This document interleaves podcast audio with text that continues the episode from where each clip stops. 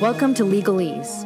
At Legalese, we offer you a diverse and civil perspective on current issues affecting America and beyond, inviting the smartest minds from Arizona and the country to politely discuss the things that matter in a Socratic manner.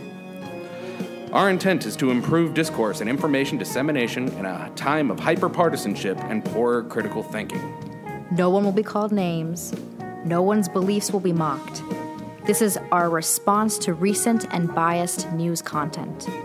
We are here simply to deliver balanced and informative discussions about legal matters that affect us all, from yours truly, soon to be lawyers and current lawyers, and journalists united. We offer you all of this without convoluted legalese, which is a word for fancy lawyer talk. We hope you enjoy the show.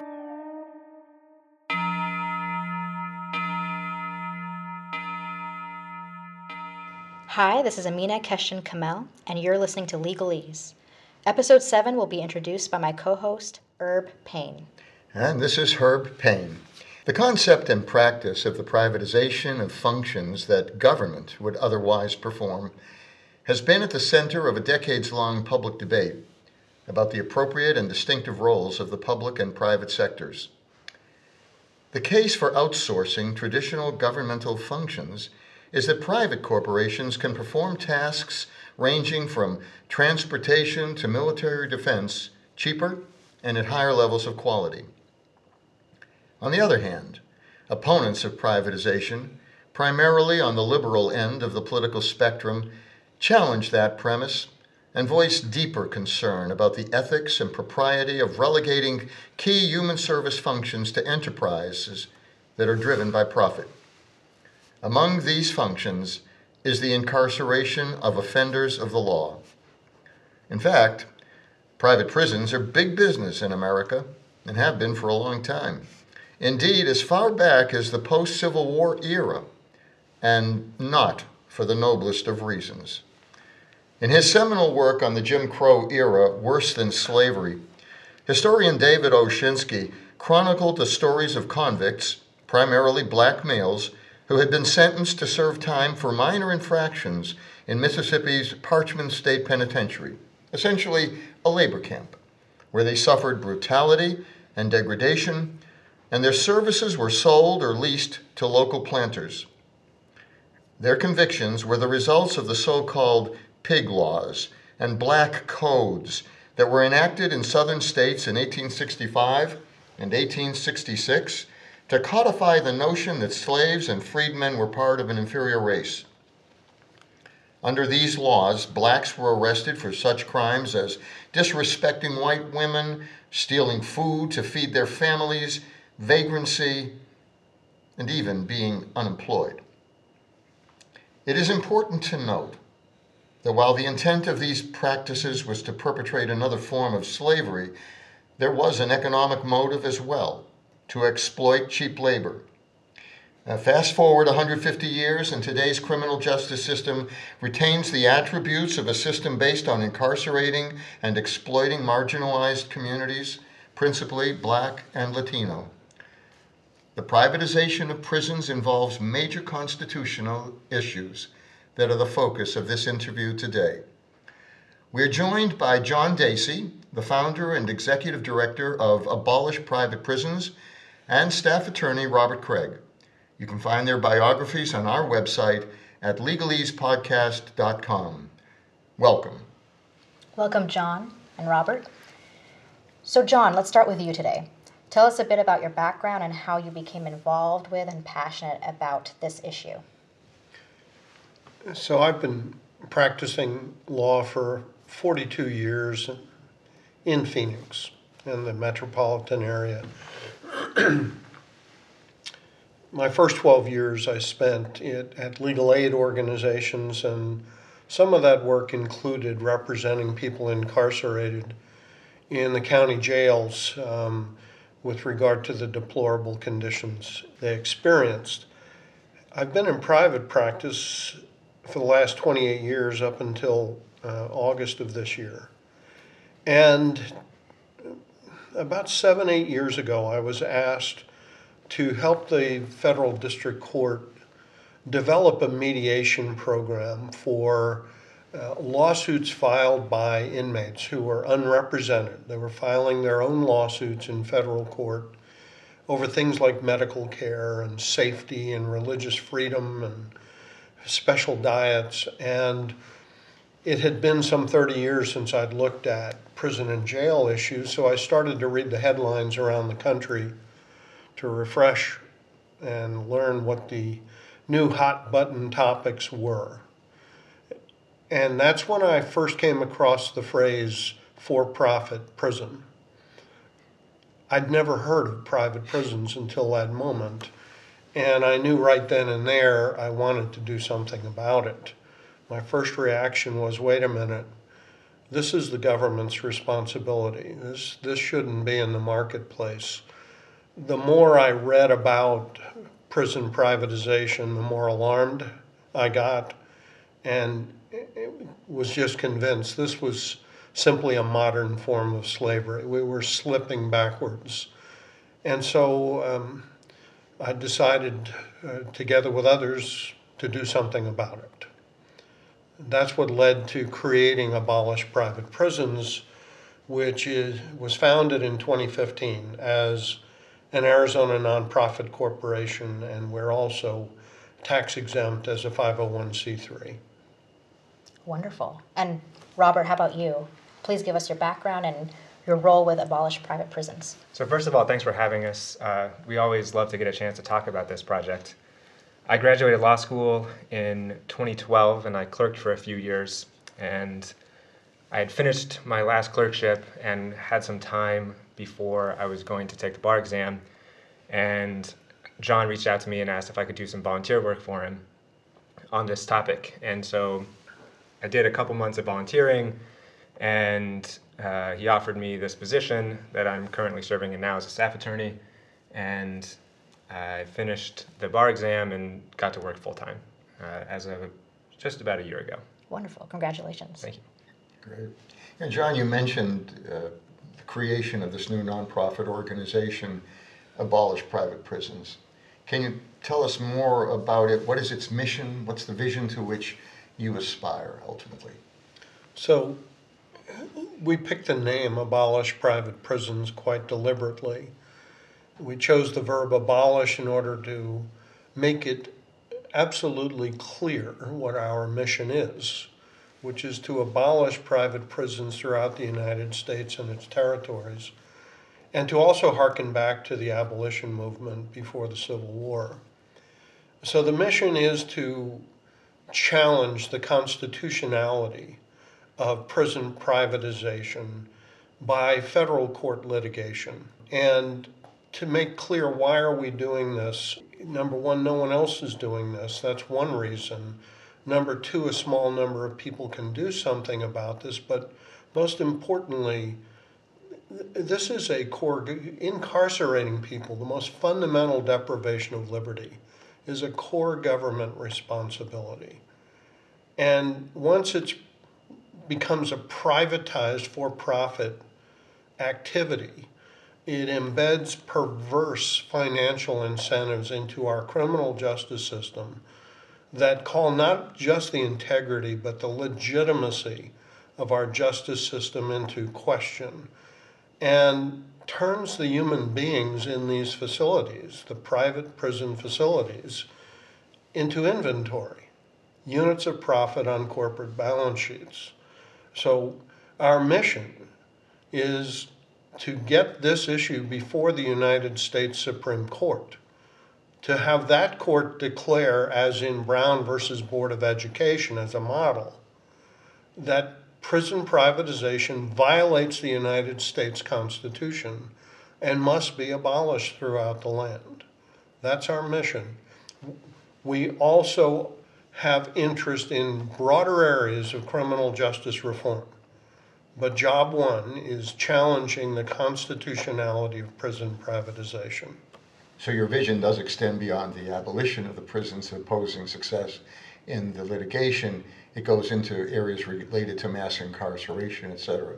Yes. Okay. And, and to the interests of people that are in the communities but have felony records and, and have all kinds of civil right deprivation.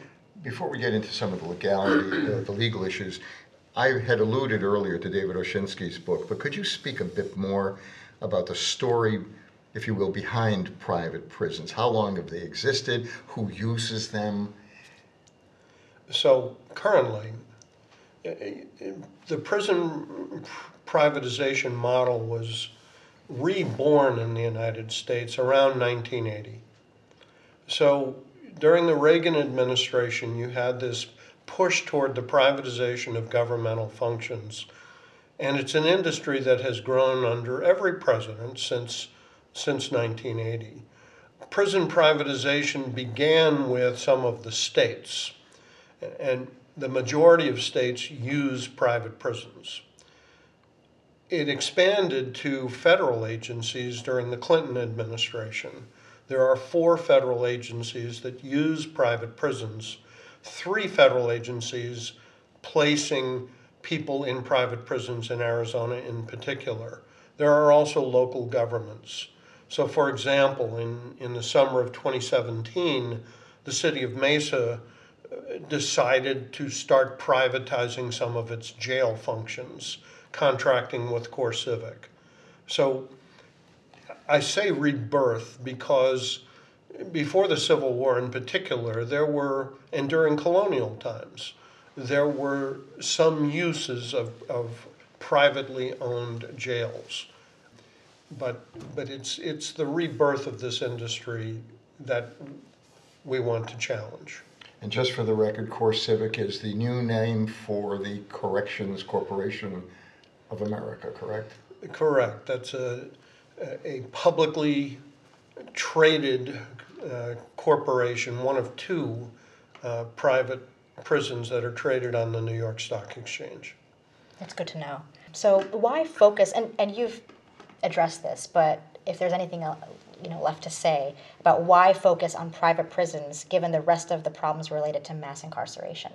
Let me, if you don't mind, I'd like to have Rob uh, jump into the conversation, but if I could define one term for your listeners going forward, and that is the issue of what is a private prison.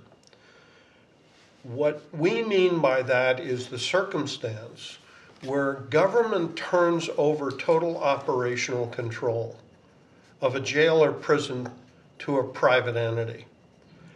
So, what we're not talking about are the many other large financial interests that make profits off of the incarceration of people in public or private facilities food vendors, medical care providers, mental health providers, communications, transportation, construction, linens, all sorts of other vendors. That is not what we're talking about.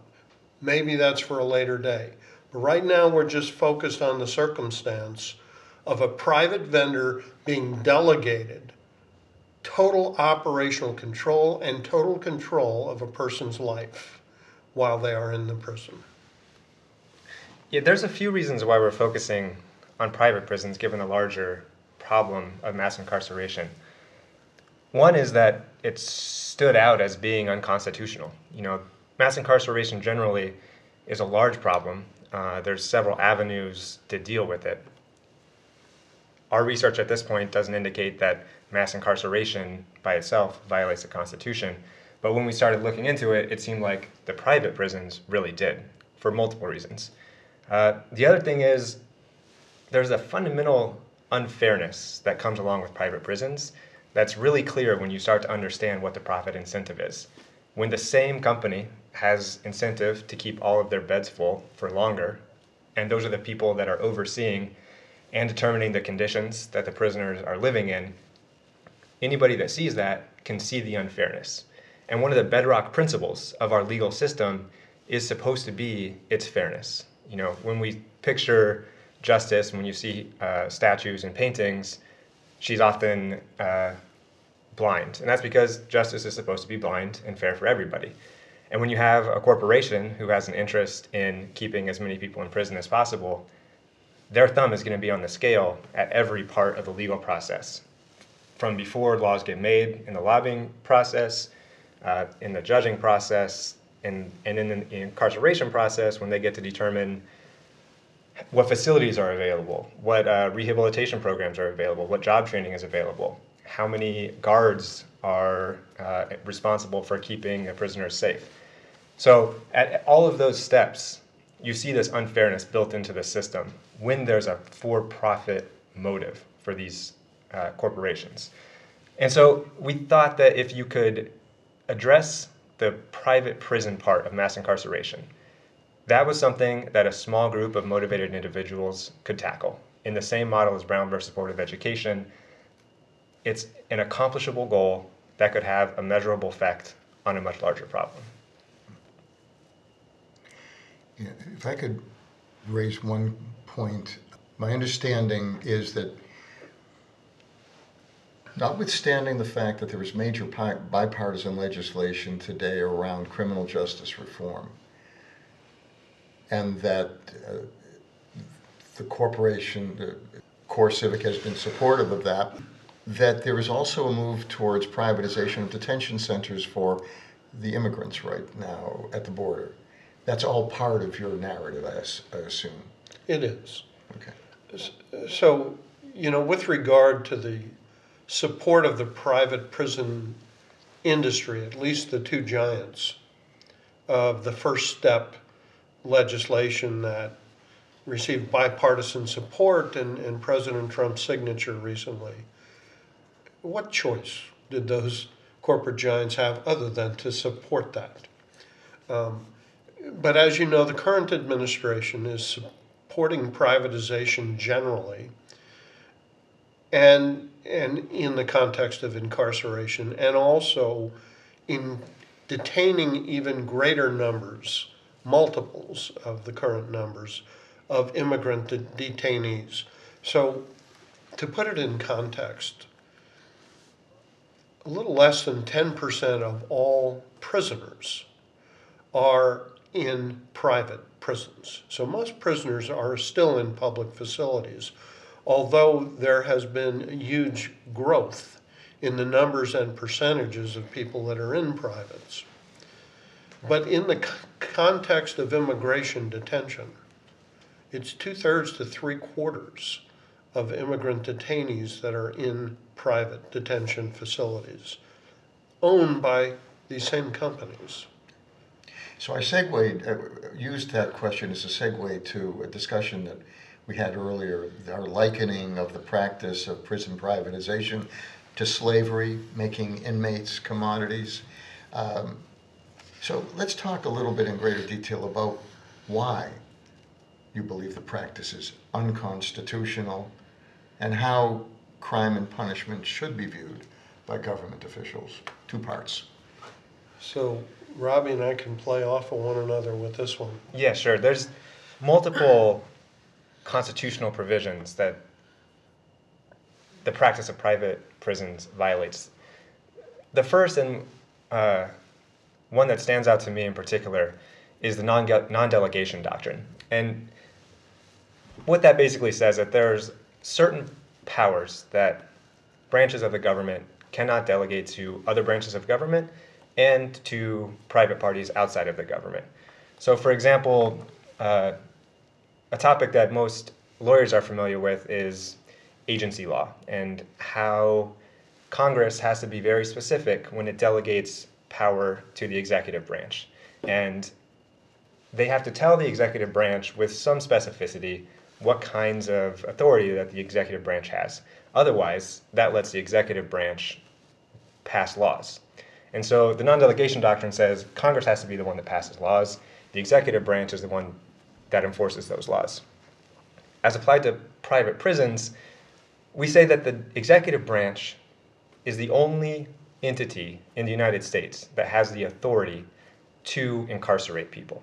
So, no matter how you draw up a system, if it's not the executive branch that's incarcerating people, then they have delegated that non delegable power in a way that violates the Constitution. So whether they give that power to uh, a nonprofit corporation or a for profit corporation um, or another governmental entity, then non delegation problems arise. It's, it's part of a bigger issue, too. So the whole issue of where is the line as to what the government can privatize versus what it can't? You know, we have an enormous administrative state where uh, no one would question the ability of government to accept bids to build a highway or to manage a hospital.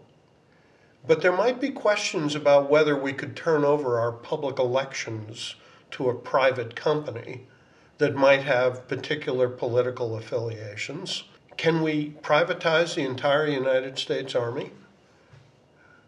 We clearly use mercenaries and have since the Revolutionary War. But there's a wonderful book on the topic entitled Outsourcing Sovereignty, where the writer, a new NYU law school professor, um, questions the wisdom of, of what we are outsourcing in the areas of, of national defense and, and gathering of national intelligence. So it's part of a bigger issue. And where we come down here is that when you're talking about a most fundamental deprivation of a person's individual liberty, that's one place to draw the line. We're not suggesting the case law is clearly in our corner here. We have to go back to the New Deal era to start looking at some of the Supreme Court cases where delegations of governmental power were struck down by a conservative Supreme Court. Um, but, but there has been discussion by some justices in more recent opinions, very recent opinions, that suggest this is a doctrine that should not be discarded. So that's one thing. And that shouldn't be surprising because we've seen recently the growth of privatization, as you mentioned in the intro. Not only is it in prisons, but uh, railways, and that's the Amtrak case that John was talking about, that has generated a lot of interest in what non delegation looks like in the modern era. But as the government turns over more and more and more of its power and its functions, these questions are going to become more and more relevant. There's more to the constitutional question as well. Mm-hmm. So there's the whole issue of financial bias.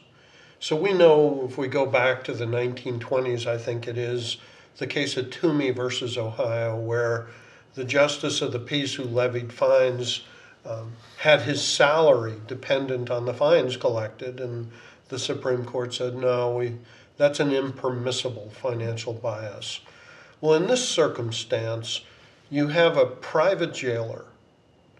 And in our view, the status of the jailer is what matters. You have a private jailer with a financial interest in never releasing an inmate. And if the inmate is released, in hoping that the inmate returns. So, both of those things, a long stay in prison and high rates of recidivism, are societal ills, individual failures that we should want to remedy. But instead, those are things that increase the profits of the private jailers. And make no mistake, what the private jailer does while in, a person is in its custody affects when and how the person comes out of prison. Most people in prisons are going to return to their communities. We should want their return to be as successful as possible. Private prisons write incident reports that affect early release time credit, eligibility for parole, and they also are delegated the use of force, including deadly force, by the government as part of the punishment function of government. So, in, in, our view, not only do we have this impermissible financial bias that, you know, that violates due process safeguards, but to go back to Robbie's point on non delegation, we are delegating to a private entity the power to do these things. That, in our view, only the government should have the responsibility and the actual implementation of. And at, at the core of the due process clause, and particularly procedural due process, the question is did the person receive an impartial adjudicator? Or was the adjudicator so biased that he was either actually impartial or that a reasonable person looking at the situation would see the bias. And that goes back to the core understanding of the legal process as being fair. And if, if people at large don't see the process as fair, the foundation of the legal system entirely starts to crumble. So when you look at the facts, the question is going to be is the adjudication of the prisoner when uh, a guard is deciding whether or not to write an incident report or whether or not to put the person into solitary confinement. Was he neutral when he made that decision, or was the back of his mind this thought of, can we keep him here longer? Can we make sure he comes back? Is my job tied to the fact that we're going to have enough prisoners to justify paying me? So, John and Robert, you mentioned at length about the non delegation doctrine. So I'm wondering now is there any way to run private prisons that are constitutional? In our view, no. And, and, and it goes to a couple of things we haven't talked about yet with regard to the Constitution. So the first issue is the non delegation um, theory that, that Robbie has, has talked about in, in some detail. That doesn't go away. Um, if you change the terms of the contract. It's, it's still a core government responsibility. But the second thing is the treatment of the person in the prison. That person is entitled to be treated with dignity throughout, not as a unit of profit for a corporation. So let's just think about what happens when a person from Vermont or Hawaii or Alaska um, is assigned to a private prison in Arizona because those states don't want the responsibility. They're going to pay for it, but they're going to place the person in Arizona. More often than not, we're talking about people of color being shackled, transported to a private prison in Florence or Eloy in Arizona so that a corporation can make a profit. The corporation gets the people in its facilities through an auction, if you will, public procurement. That's how we used to sell slaves too. And and oh by the way, I mentioned earlier the Geo Group and CoreCivic their stock is traded on the New York Stock Exchange. And, and so when the Obama administration in August of 2016 announced it would no longer use private prisons through the Federal Bureau of Prisons, we saw the stock shares of those corporations tumble. I believe some shareholders of one of those corporations sued management over that circumstance. And then we had the election of 2016 when President Trump was elected and stock shares have soared more than 100% since that election. Well, what is behind those stock values? It's people in prisons, private prisons. So the incentives are perverse. That doesn't go away because we change the terms of a contract. And so, no, we don't think there is a circumstance where turning over the function of incarceration and punishment to a private contractor meets constitutional muster. And as John describes that, it, it becomes crystal clear one of the other constitutional problems that we have with this is the 13th Amendment, which prohibits slavery. And John just did a great job describing how a modern day private prison treats people as slaves. But what's also important is to track the history of what a black American experience would have been like from the time of slavery till the time that we are today. And it's a history of unfreedom. You have uh, from the pre colonial era when slaves were first being traded up until emancipation. And in some people's minds, that ended slavery.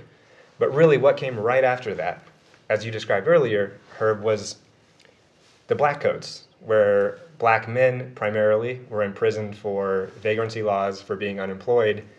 And they were sent through the convict leasing system to work for other people. Shortly after that, into the 20th century, you have the Jim Crow laws, which again restricted all of black Americans' rights and kept them as second class citizens. And that transitions immediately after the civil rights era of the 1960s into the war on drugs of the 1970s and the private prison growth of the 1980s, as John mentioned earlier. So it's not that private prisons are so far away from slavery, even in a time sense. There's a direct line between chattel slavery of the 18th century and modern private prisons. And that's what the 13th Amendment argument goes to. I'd want to add one thing to what Rob just said, which is the other constant theme in everything that Rob just said is that the conduct was sanctioned by government, that it was not only authorized by government, but carried out by government. So the complaint is not directly with the private prison corporations. It's with government and our governmental leaders. Slavery existed in colonial times. It was recognized in the original U.S. Constitution. It was protected in the Dred Scott decision, which, by the way, I've come across hardly any lawyers that have ever read that entire decision, no matter what their practice area. That decision is I don't know what is the right adjective for it. It is thoroughly researched. It is, it is quite a cataloging of how deeply rooted slavery was in every colony in this country. And, and after that, as, as Robbie mentioned, the Jim Crow laws came from government, the black codes came from government. The Supreme Court decision, Plessy versus Ferguson, that protected the Jim Crow laws was the U.S. Supreme Court. And what we have now are federal and state laws that authorize, if not require, the use of private prisons. And, and those contracts are government contracts that are public record, but it is all the actions of government. You bet the private prison industry spends a lot of money on lobbyists to make sure they get those contracts and get more of them. But it is government that is going to be the target of our lawsuits. John, I, it came to my attention recently, and I, I must confess to having been shocked by the degree to which privatization has now insinuated itself into the management of immigration detention centers. I wish you could speak about that and its implications. Let me, uh, if I could, first talk about the issue of the 13th Amendment and the prohibition on slavery and how it might apply. So, the 13th Amendment says, if I'm recalling correctly, slavery and involuntary servitude, comma, except as punishment for crime following conviction, comma, is prohibited in the United States and its territories. The issue being, does the punishment clause modify involuntary servitude only or slavery and involuntary servitude? Is there an exception to the prohibition on slavery? Our view is there is no exception. I think it's it's useful to note that in Plessy versus Ferguson, which where the Supreme Court said separate but equal is the law of the land, the dissent was written by Justice Harlan, who said that's nonsense. There was another case decided within a year of Plessy called Robertson versus Baldwin. That was a 13th Amendment case. And Harlan again found himself in the dissent, but he wrote at that time there's no exception for slavery. The punishment clause only modifies involuntary servitude. And Harlan's thinking became the law ultimately in Brown versus Board of Education, of course, we're hoping his thinking is true today when it comes to interpretation of the 13th Amendment.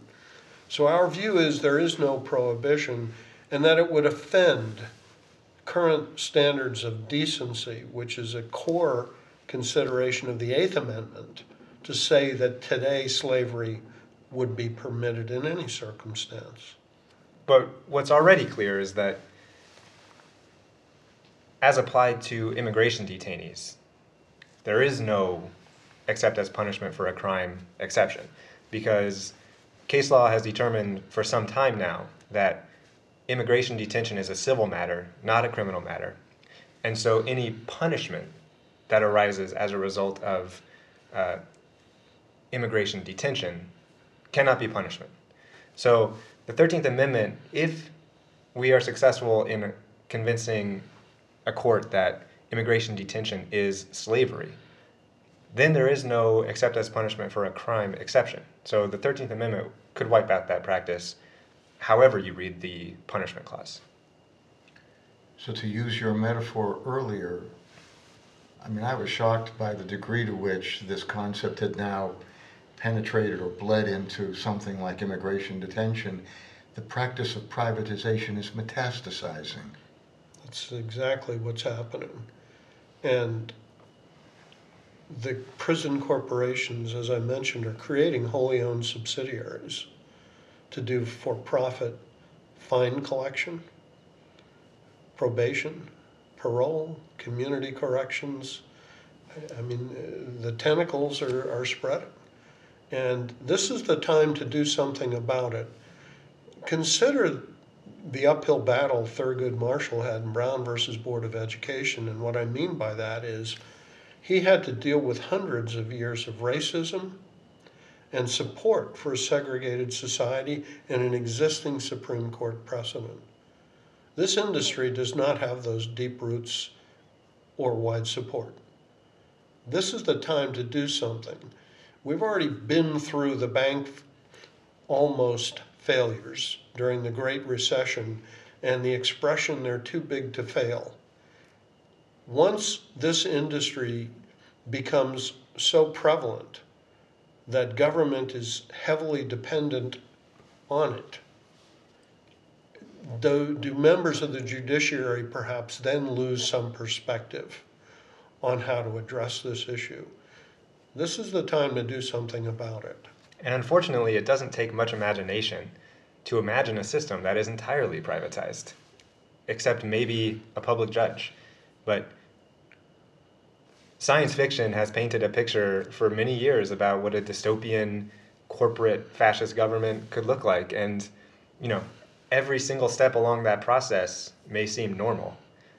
But at the end, you have this unrecognizable system. And as John said, it's just so important to stop anything in its track that has this buried in incentive to grow as large as possible. Well, it's a syndrome of the frog in the boiling water. If you begin to give an inch to the concept that people are commodities, it won't take long before you have authoritarianism. I think there are two rhetorical questions that I come back to. People ask me, why do you think private prisons are unconstitutional? I think the question should be, why do you think they are? The other question I would ask is, hmm, pitting corporate profits against personal liberty, what can possibly go wrong? I think that's left to the imagination. A thought came to mind. You said an interesting way to phrase this would be asking someone what makes you think private prisons are constitutional. I'd like to see you in that role. What do you think someone would respond to that? Is there anything that they could point to, possibly, that would make a case? The Constitution doesn't say anything about this issue. And, and so part of our focus, of course, is on the rights of the individual um, and the proper function of government. Um, but the Constitution doesn't say anything about that. The, the thing I would point to if I was arguing the other side is the courts presume laws that have been passed by legislative bodies to be legal, to be valid. And we have federal laws and laws passed by more than 30 states that authorize the privatization of prison function. So you would start with the assumption that those laws are valid, and we would have to challenge them, which is why we're talking about a lawsuit based on the United States Constitution. We're not talking about going state by state under each state's constitution or laws that are lesser than the U.S. Constitution. Thanks for putting that into perspective for us. Well, you've spoken to the clauses of the Constitution that will be the grounds for your case. You're proceeding on litigation on this issue. Uh, has there been precedent that you can look to? You've uh, that will build that you can build your case on? So, there is no U.S. Supreme Court decision on the issue of prison privatization. This issue will get to the Supreme Court at some point, and in our view, it's it's important to get there sooner rather than later, before we become more and more dependent on this industry, which is growing like a cancer in our legal system. The Supreme Court of Israel uh, decided that prison privatization violated Israel's basic law and determined it was a human rights violation to incarcerate people for profit and banned the, the practice in Israel. Um, the Jerusalem lawyer um, who handled that case and is working with us, and in fact has spoken at one of our uh, programs here at ASU's law school, um, informed us that the corporate strategy was to establish a footprint in Israel and to use it as a base to expand into other countries in Eastern Europe. So when, when I say this is a cancer and it's spreading, what I mean by that is not only is the private prison industry and immigration detention industry growing in the US, it's growing globally. And it's also morphing into for profit probation, parole, ankle bracelets, bail bonds, community corrections and selling specialty services to the front end of law enforcement. So this is something that needs to be rooted out now. Unlike the circumstance that confronted Thurgood Marshall and colleagues in Brown versus Board of Education, we're not battling uphill against existing precedent. That was part of your question. There are several um, circuit court decisions we'll have to address that deal with the issue in dictum initially, and um, but they involve pro se cases where uh, the incarcerated people have written a sentence or two about the issue of constitutionality. It, it really, the issue really hasn't been briefed, and I don't think we regard the cases that have been decided as, as standing for precedent. Is that a fair statement, Rob, or um, how would you characterize those the circuit cases that we found? No, that's right. I, I think it's fair to say that there's been no reasoned opinion that we can find that addresses the issue of private prisons. There are, as John said in dictum, where judges have dealt with procedural issues that sometimes get read in a way uh, to apply to private prisons but a lot of those predate the private prison industry entirely um, or otherwise skirt around the issue. There, there's nothing that addresses the substantive issues of the Eighth Amendment, the Thirteenth Amendment, the Fourteenth Amendment, the non-delegation doctrine. It, it's a, it's a really fertile ground. So your organization is on the move. Abolish private prisons is on the move to prepare, develop litigation. What's your what's your timeline, and have you gotten any support from anybody else? So let me start with the support. So we've received several generous donations that have um, financed our efforts to spread the word, if you will, for the first couple of years. So we've made presentations at a number of churches, uh, civic organizations, universities um, around the country. And we've done three presentations here at ASU's Law School and at, at two at U of A, and are developing a, a base of support among correctional officer unions, church groups, students, faculties, um, civic organizations. So, for example, the Japanese American Citizens League, the NAACP, the National Association of Criminal Defense Lawyers, have all passed resolutions calling for abolition of private prisons. Um, so we've made as many connections as we've been able to make. Um, secondly, uh, working with people who are incarcerated in private prisons and some of their family members. It's, it's sort of unique, but people who are incarcerated have to first exhaust their administrative remedies under the Prison Litigation Reform Act of 1996, a federal law that was passed to try to lessen the number of, of lawsuits filed by inmates in the federal district courts. Um, every person we represent has to go through that process and get a final agency decision before we can take that person's case to the courthouse. As we sit here today, we have three uh, people we represent who have completed that process and four others that are in the pipeline, so to speak. One of the things we do is speak to criminal defense lawyers, for example, or immigration rights uh, advocates to let them know we'll accept referrals to talk to their clients that are also housed in private facilities. Um, and we are on the verge of launching an, a national internet crowdfunding campaign.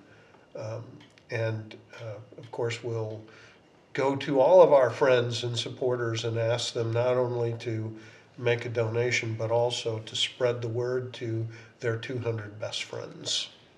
I think, Herb, you mentioned in your intro that it, it tends to be groups on the liberal side of the political spectrum that op- oppose privatization. And I think in general that's true, but we found uh, in the past couple years working with different groups that the issue of prison privatization and mass incarceration generally really has bipartisan, cross spectrum support from a lot of different groups and a lot of different types of groups. We work closely with faith based organizations who are concerned about the ability of people in prison to lead a dignified life, for example. We work with libertarian organizations that are concerned about the expansive scope of government and what it looks like mm. to turn over powers of the government to private individuals. And does that mean a bigger government overall? Uh, we work with progressive groups who are concerned, you know, with human rights and human dignity. So we've found, as we've spoken over the past couple years, that it really is not a progressive issue. It's an issue about people that care about the function of government. It's an issue for people who care about humans. Um, so, on both moral and legal grounds, there can be common ground on this issue to the point that you may have a high level of confidence that a Supreme Court that is perhaps divided technically between a right wing and a left wing, a conservative and a liberal, that a, a, Supreme Court could actually find common ground on a case like this. Yes, and, and it would be very wise on our part to come to that court with broad based support, including amicus briefing uh, from across the various spectrums. And, and really, the cases that we've talked about have primarily been from judges and justices on the right side of the political spectrum who are concerned about broad government power overall. And that reaches back to the New Deal era uh, when they were concerned about freedom. And those opinions form the basis for our legal challenge. And so the current justices and the bench, the federal bench at large, they can approach the issue from a variety of ways. And a lot of those ways are favorable for us. John and Robert, a question came to mind. Who has standing to bring this suit to the Supreme Court? So, the, in the first instance, any prisoner that's housed in a private facility would have standing because they are being directly harmed by the entire industry for all the factors that we mentioned the lack of access to services, being moved out of state, having a higher chance of recidivism, being forced to take part in a proceeding that isn't fair or isn't seen to be fair. Another uh, avenue that we've been pursuing is taxpayers. And taxpayer standing has been uh, eroded in many ways. But one place that taxpayer standing still is viable is for local municipalities. So John mentioned uh, Mesa is privatizing some of their prison functions. And so our research is still ongoing in this area, but we're pretty sure that a Mesa taxpayer has standing to challenge at least that particular uh, turning over of their private fun- their prison functions to a private industry. There's, there's other circumstances to consider which might be family members who have a direct stake. So someone whose father is being transported from Hawaii to Arizona um, might have a stake in that. There's also the issue of other kinds of organizations. Uh, typically, what it breaks down to is this um, an organization has standing if it, it has a direct stake in the outcome of the case or it represents its members who have a direct stake in the outcome of the case. So, for example, let's just make up an organization that that represents the interests of Latino women who are in private prisons, and their members are the women in private prisons. An organization such as that might have standing in federal court as well. When inmates engage in the function of, of participating or, repre- or being represented in a case like what risk do they assume? Now, I would interpret risk and it, it could have different meanings. So, to a lawyer, typically you're thinking in terms of is my client at risk for an award of attorney's fees in favor of the defendants if we lose the case? But since we're talking about prisons, there are other kinds of risks. There's the issue of retaliation, and and that can be quite serious. And, and by the way, you know the issue of challenging prison privatization has to be weighed on an individual by individual basis. The grievance that we submit on behalf of each person first states I should be transferred to a public facility. My incarceration in a private facility is unconstitutional. If you won't do that, then you should release me. There may be individual circumstances for particular individuals where being transferred to another facility is not safe. And, and so we always have to take those kinds of things into account as a real risk in deciding whether somebody should be a plaintiff or not. The civil rights laws do not point in the direction of the plaintiffs when it comes to awards of attorney's fees. Unless some court decided our action was frivolous, we're not concerned about that. How can listeners learn more about Abolish Private Prisons? Go to our website, which is www.abolishprivateprisons.org. So we'll have uh, past events and any future events, several articles. I think there might even be another interview up there, some um, discussion of legal interests, and a number of groups, faith based and secular, that have passed resolutions um, calling for abolition of uh, for-profit incarceration with their rationale. Uh, so that would, that would be a good place to start. And I assume they'll also find information about your fundraising effort. There's a donate button too. Wonderful. Robert and John, is there anything else you'd like to say for the listeners before we sign off? Yeah, there just two things I want to comment on. Number one, the numbers that I mentioned, you know, less than 10% of, of prisoners are in private facilities. Those numbers can change dramatically in a hurry. As soon as any state legislature decides to turn over its incarceration function to private vendors. At least two state legislatures, including Arizona's, have considered legislation to do that. So that's number one. Number two, the contracts themselves talk about number one, these are long term contracts where the government is guaranteeing high occupancy levels. Um, and, um, you know, it's this industry is here to stay unless we do something about it. And while we applaud all the other kinds of efforts to do something about mass incarceration and prison privatization, we conclude that we have to go to the courthouse. The best example being what happened with the Obama um, decision not to use private prisons and the next election reversing that within its first month after being sworn in. So uh, we think we need lasting change by suing under the United States Constitution and getting a constitutional decision. We can read a litany of concerns about the performance of private prisons. There's a 70 page investigative report produced by the Office of Inspector General that, that was the foundation for the Justice Department's decision of August 2016 to announce it was no longer going to use private prisons.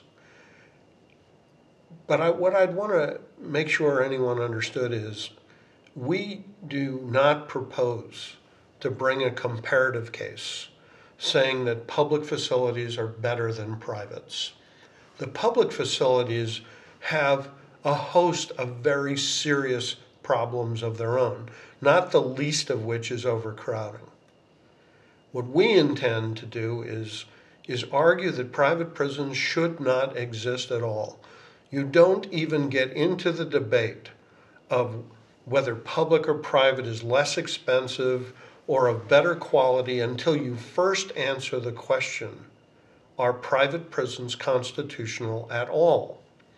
In 1986, the American Bar Association developed a resolution that called for a moratorium on prison privatization, which it later adopted through its House of Delegates in 1990 because of the complex constitutional issues regarding the industry's existence. So uh, we're not the first ones to raise some concerns about this issue, but I want to make clear we don't intend a comparative case. Thank you both for joining us here today. I, you illuminated this issue for all of us, especially me, because I will be frank and I didn't know much about this topic, but now I do and I appreciate it. And thank so, you as well. Thank you so much. Thanks for having us. It was Thanks great. for the opportunity.